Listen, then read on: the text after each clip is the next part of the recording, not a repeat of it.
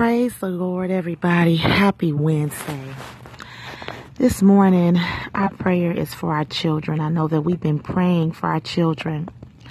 But you know, there's something that's going on with our children that we cannot see. And that is that our children, they have their own personal struggles that they're dealing with.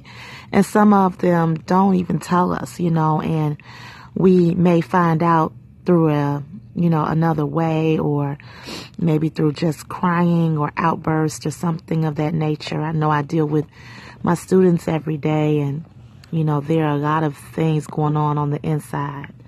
But um, the other day, my son asked, you know, to see his father. And I said, okay, well, let's call him. And uh, his father's a truck driver. And so we called and uh, left a message. And, uh, no, no call back yet. So then he began to cry. And I'm like, what is going on? And he began to cry very hard. Now he's only, he's only six. And the only thing I thought about is what, whatever is going on in his six year old heart, it has brought him to a place of deep sorrow. And, you know, maybe he's carried that and just decided to just cry it out. And I asked him, I said, what's wrong? And he said, I miss him. I said, okay, we're going to call him again. And we called him again. And anyway, you know, that experience made me think that, you know, there are some things that even our little ones just don't know how to handle, but it's there. And so we're praying for our children's hearts today. Um, the scripture focus is Colossians 3.21.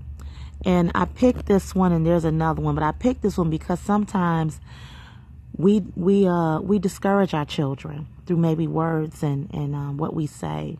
So just being careful because they're already going through enough things that we don't know anything about. Colossians 3:21 says, "Fathers, do not provoke your children lest they become discouraged." You know, and then Jeremiah 29:11, you know, with us one of the most popular scriptures out there and it talks about God knowing the plan that He has for us. And when I think about that, I think about my children and, and your children. He has plans to give them a hope and a future, no matter what they are feeling or going through. But we've got to pray for their hearts that they do not get discouraged.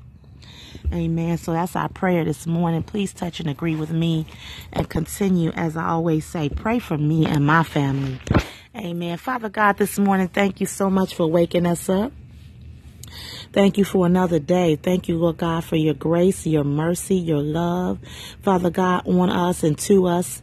Father God, we ask for forgiveness of our sins. Anything we have done outside your will, God, help us to do what is right, Father God.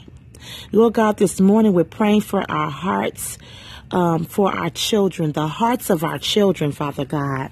Lord God, our children are going through so many things, oh God, peer pressure, um, missing the, the parent, Father God the absent parent, God. Um, they're, they're dealing with the way they look, their appearance, stressful relationships they may be having with the parent, Father. They have issues with school and maybe losing friends. I, I know of some children that are moving from place to place because of their parents having to make decisions or they may be in the system. They may be foster children. Father God, we pray for the hearts of our children, oh God. Father God, strengthen them, comfort them, Help them, Father God, to see that there is a future with them, Father God. In the name of Jesus, Father God, we bind everything that is against them right now. We bind everything that has tried to squeeze the life out of them, Father God. God, we bind every thoughts that want to take over that are not uh, lining up with your word in Jeremiah, Jeremiah 29, 11, oh God. We come against abuse verbally and physically. We curse the generational influence that has negative results. We loose power, strength, and resilience on our children, oh God. Teach us how to encourage them and not to discourage them, oh God. In the name of Jesus, oh God. And when they need comfort, God, help us to comfort them, Father God. In the name of Jesus, God. Now I pray for every parent, Father God. I pray for every parent there and every parent not there, oh God. Father God, have your way move in the name of Jesus, oh God. For we know, God, that you, when you created this thing called parenthood, God.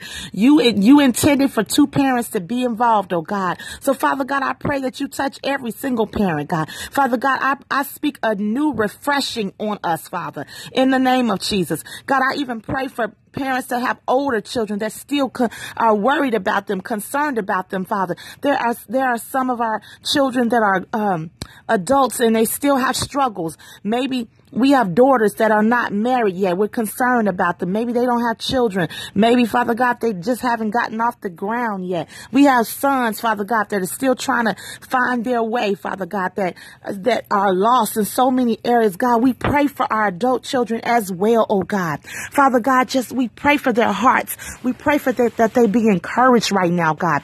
In the name of Jesus, oh God. And we We'll ask God that you will help us to keep them in mind, God. Help us to be sensitive to the hearts of our children.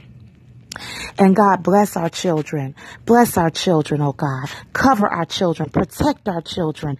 Cover our children's hearts and minds. In the name of Jesus, we pray. Amen. Amen. And as always, I continue to ask you to pray for me and my family, and I continue to pray for yours and the communities we live in and the jobs we go to. God bless it all in Jesus' name. I love you so much. Be blessed, and I will see you next time in prayer.